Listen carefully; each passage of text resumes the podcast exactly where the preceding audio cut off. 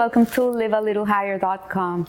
This week we read Parasha Beha'alotcha. It's, uh, it's part of the book of, of and this parasha, this particular parasha, is a very, very interesting parasha because it begins with igniting us, giving us purpose, giving us uh, the reason of our existence, and then uh, all the Jewish people in the desert start doing all these boo-boos. They start complaining because they don't have meat, and they start like going down in their service of Hashem. So what's going on here, and why does this particular parasha of Beha'alotcha opens with the, the, the commandment to kindle the menorah? the candelabrum that stood in the tabernacle in the Mishkan in the in the desert and it says that Aaron is told to kindle the lamps until the wicks burn. Uh, means to raise up. So the, the, the way he had to kindle the lights was not that he only put the, the match on the, on the wick, he couldn't take it out until the, the wick, the fire of the wick was burning by itself. So we see here that the allegory of this uh, raising these lights uh, is that um, that this is the purpose of our existence in light in, in our life is to ignite our own inner flame to be a jew that is always inspired that is always in fire in his service to Hashem. That not only we have to be busy with ourselves getting inspired, but we also have to be busy helping other people be inspired too. So it says here from the teachings of the Lubavitcher Rebbe, from his Sihas, it says that uh, that the purpose on earth to, is to kindle the flame of divine consciousness until all of created reality burns on its own with the enthusiasm required to make the world into a God's home. So, our job as Jewish people is to kindle that light, our inner light, which is actually a spark of Hashem within us. It's a mamish, a piece of God within us. And we have it there. And the love for God is something that is, um, that is innate of a Jew. We, we don't need to create a love for God. We don't need to create passion for God. It's there. We just have to, to ignite it. We just have to turn it on. There's a story of the Rebbe that a man, uh, um, um, an engineer, came to visit him once and he said, uh, Rebbe, I understand that you went to the Sorbonne in France. What did you study there? And so he says, he said, Well, I, I studied uh, also, I don't know if it was mechanical engineering or one of these engineerings. And so the man was very impressed and he says, So now what do you do all day here? And he says, I, I show people where their switch is. So he says, You don't turn it on? He says, No, I just show them where it is because each person has to t- turn their, their own switch on. They need someone to show them they have a switch. But each one of us needs to turn our switch on. You can have a great teacher, you can have a great role model in your life that is inspiring and is showing you the way. But if you yourself don't ignite that inspiration, you don't you don't burn within and you don't bring it out from you within you, then there's as much as a person that is inspiring you can do. So we see here that Beha'alotcha, when you raise up, is referring to the instruction to make the flame go up. And we know with, with the flame, it's something interesting. If you look very closely at a candle, at the wick and the flame, the flame is almost like jumping out of the, of the wick. This is a very interesting uh, uh, situation with fire. Like water always goes down but fire is always trying to go up. Even if you turn the candle upside down, you're gonna see that the fire is going up.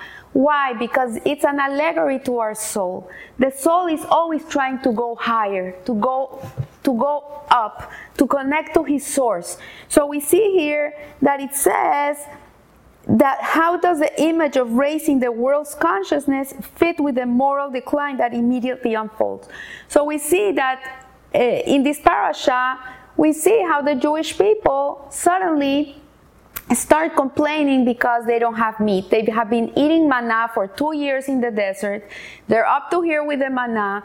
They're, they're, they, they're, they want to eat a hamburger. They're, they're obsessed with the meat and they start complaining to Hashem. So why are they complaining? It doesn't make sense because they had so much flock. They had animals with them. They could just do the shahita on them and make a barbecue. They knew the kosher laws already. They could do it by themselves. But why were they complaining? So it says that we as human beings are tempted by the world. This is something that Hashem it puts inside of us, temptation. What is temptation? When you want to go on the wrong side. And this temptation really is put within yourself so you can really rise higher than that and be able to control your, your base impulses. That's why we have these temptations. If not, we wouldn't have any merit in connecting to God. If we would be like the angels that are never tempted to do anything that is wrong, they, then uh, we would have no no no um, merit in in being in this world. We everything would be like a hand me down from Hashem. So when a Jew is able to contain himself and rise above anything that's going on around him, the material world, the material aspect of the world, and he connects himself to the higher source, which is Hashem, then he's being able to activate that inner flame. So it says here that indeed that the mission to make the world into God's home applies to all of reality. And so, indeed, the only way it can be accomplished is if we transform all aspects of life into elements of our relationship with Hashem. So, I'm thinking this week, I always like to put like something that's going on in the week, how we can apply it to the Torah. This week, it has been a very charged week with a lot of anti Semitism going on. And what the Rebbe is telling us here is that we, we're not only a Jew to be in the shul praying and a Jew to be in the books learning, we have to be a Jew that is involved with the world. All the spiritual aspect of our lives is meant to be there so we can bring the divine consciousness into the world. Hashem is rocking the boat. He's shaking all the Jewish people around.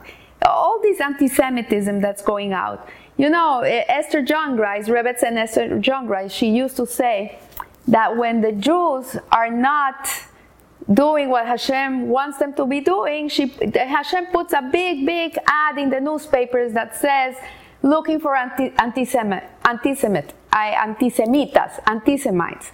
Why? Because this is what really empowers the Jewish neshama. It rocks the boat. Suddenly, this Jewishness comes out. The Jew that never even sat to think two minutes about his Judaism, suddenly he's the proudest Jew. He wants to wear the biggest Magen David around his neck. He wants to put on a kippah. He wants to go to shul. He's empowered because Hashem is rocking the boat. He's reminding us who we are and why we're in this world. So, this aspect of what's going on around us, yes, we can point fingers.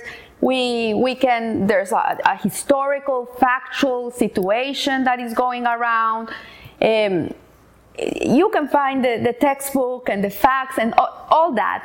But in the spiritual sense, in the spiritual level, Hashem wants the Jew to be on fire. He wants us to be inspired.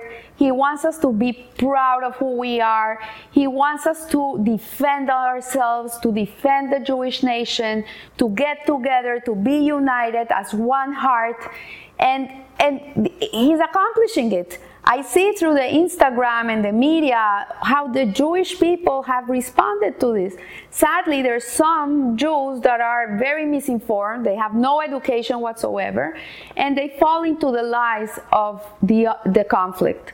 They, they, they attach themselves to the lies and they don't see the truth. But what the Rebbe is telling us here in, in, in the Torah perspective, is that uh, our relationship with Hashem is not a textbook relationship. It is, it is a divine consciousness as a relationship is to really put Hashem everywhere in front of us. Right now, we feel Jewish, we feel God, we're all reminded of God, we're all reminded of our Jewishness. But once this passes, because it will pass, then suddenly everybody's back to their normal lives and they this becomes dormant again. And this is not what Hashem wants it to be. He wants us to imbue, infuse into our daily life, into our everyday life, this passion that we feel right now when you pray, when you learn, when you do a mitzvah, when you help somebody, when you honor your parents, when you, every aspect of your lives, when you work, that you're infused with, with divine consciousness. And, uh, and this is, must permeate our mundane pursuits in, in our life. So the attitude towards life, and this is a major word, attitude. Attitude is I would say 99% of, of your life is attitude. 1% is what happens to you, 99% is how you react through what happens to you. So the right attitude towards life it can be acquired by training ourselves to overcome the natural tendency of, material, of the material world, of the material reality, and to obscure God's presence because this is what the material world does. It, it hides Hashem's presence. And the attitude should be that we reveal Hashem's presence through the material world. Everything we do should be imbued with the reality of that Hashem is real, that He's not something that we, when we were little, our mother said Shema Israel, and we're imagining this old man with his long beard sitting in a big chair in heaven. No, we have to have Hashem in front of us in everything we do. And we have to open our eyes and see the Hashgacha Pratis, the divine interference in, in our lives, that we see the hand of God in everything. In our job, in, in the education of our children, when we see that, that thank God we wake up every day and we're breathing and we're healthy after going through a pandemic, how many of us should be like saying thank you 24 hours a day? and, and not lose that, that fire of, of, of love to, towards God, of, of gratitude, of inspiration, of understanding that our place in this world is to be a godly revelation in the world. This is the job of a Jew. We're lamplighters.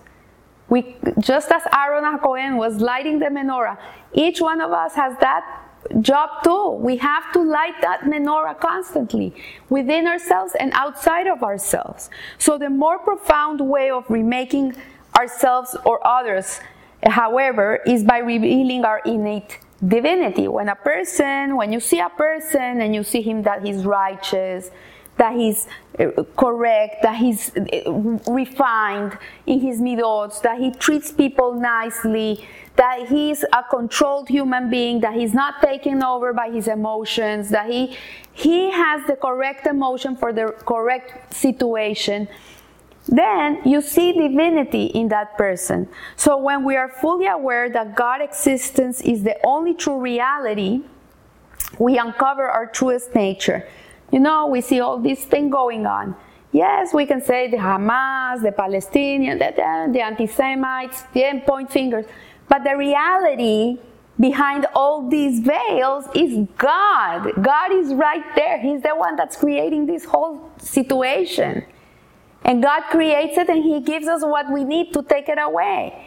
So our truest nature will be revealed, our true selves, the who we really are, our godly neshama will be revealed when we bring this divine consciousness into our mundane life. And so we discover that seeing God everywhere and being aware of Him in everything we do is not our second nature. You know, we think, oh, we have to work so hard to always have Hashem in our minds, have Hashem in front of us. No, this is what, this is our nature. This is our natural nature. What is not natural to us is that we don't see Hashem. Why don't we see Hashem? Because the world hides Him. The material world that is a creation of Him and it's part of Him too, it's Him, hides the revelation of Hashem. And so a Jew has to come to this world and take the material world that hides Hashem and bring out the spark of God within the material world. So if I can explain myself a little better, for example, you have you, you work, you make money, okay? Money is the most uh, material thing ever. So if you're working and making money and you're thinking about okay my vacation the next steak i'm gonna eat the, the clothes i'm gonna buy this is very low low material very debased but if you are go to work and you're thinking about, okay, I have to, I want to pay a Jewish school for my children. I want to be able to buy kosher food for my family. I want to be able to give them a nice home where they can live and where I can host people and make Shabbat dinners and do shiurim in my house. And I want to be able to help institutions and help my synagogue and give food to the poor and dress the poor and help marry the brides. Then your money is completely elevated and the divine aspect of it comes out. And so Hashem is revealed through it. So all the mitzvot that we do really are done through the material world. Like an etrog, for example, for Sukkot is a material fruit. It's a material. It's not. Uh, it's not a, a, a soul. It's a material fruit. It grows from a tree, and you take this fruit and you elevate it by using it in on Sukkot. Or, for example, the mitzvah of love your fellow like yourself that you would think it's such a spiritual mitzvot. How do you love your fellow like yourself? When you help them through the material world. When you see a person that needs help materially and you help them or or you see that they need um, a, a house and you help them find a house. This is loving other people, not just looking at them and, and seeing poor, poor guy. You see what they need. You help them out with whatever you can help. You know, have a friend is sitting down on a shiva, send them a meal. This, this is how we love our, our neighbor like ourselves. So we see here that in everything we do is not second nature, but actually it is our true selves when we live in this manner. So this is the inner meaning of kindling a wick until it burns on its own. We strive to refine ourselves and the world around us until our intrinsic divine nature is revealed and therefore burns with divine consciousness as part of its own inherent nature. And this means and this is the, the, most beautiful thing. This means that revealing the inherent divinity within our rebellions, Jews are rebellious people. We're testarudos. How did Moshe said to God, uh, What am I going to do with these stubborn people? Our rebellions as Jews that they're complaining because they don't have meat in the desert when Hashem has been feeding them every day with the manna that falls, falls from heaven. It's a, a, a, a superfood that is, it, it, it takes the taste of whatever they want and they're complaining. These rebellions, this rebellious uh, quality that we have, in reality, is a very profound quality. It's not a bad quality, it's a good quality. Because when a person rebels, it means that he refuses to be satisfied with his present understanding of Hashem. This is the true deepest core of the rebellion. That a person is not okay with the status quo. There has to be something more. There has to be a deeper connection to Hashem. And through the rebellion, it is how he finds that deeper connection. So the, the, the, the, the reason of the descent is for the ascent. A person doesn't fall down to stay down. A person falls down so he can go higher. And this is the reason of our rebellion. So when a Jew rebels uh, and, uh, and cries, it's really a sincere cry for a connection to God. And the, and the gift that God gives us is that He gives us the ability to do teshuvah, to, to go back to Him. And so you fall down, you rise up, you do teshuvah, and then you're closer to God. You're, you're much closer to God than before. And so the Rebbe finishes up here saying that um, that the for that that this is one of the reasons why Aaron Aaron Cohen is the one who used to kindle the lights in the in the in the in the in the Mishkan. It was not Moshe Rabbeinu. It was Aaron HaKohen, his brother. And why was this? Because he was a person that had unbounded love for every person.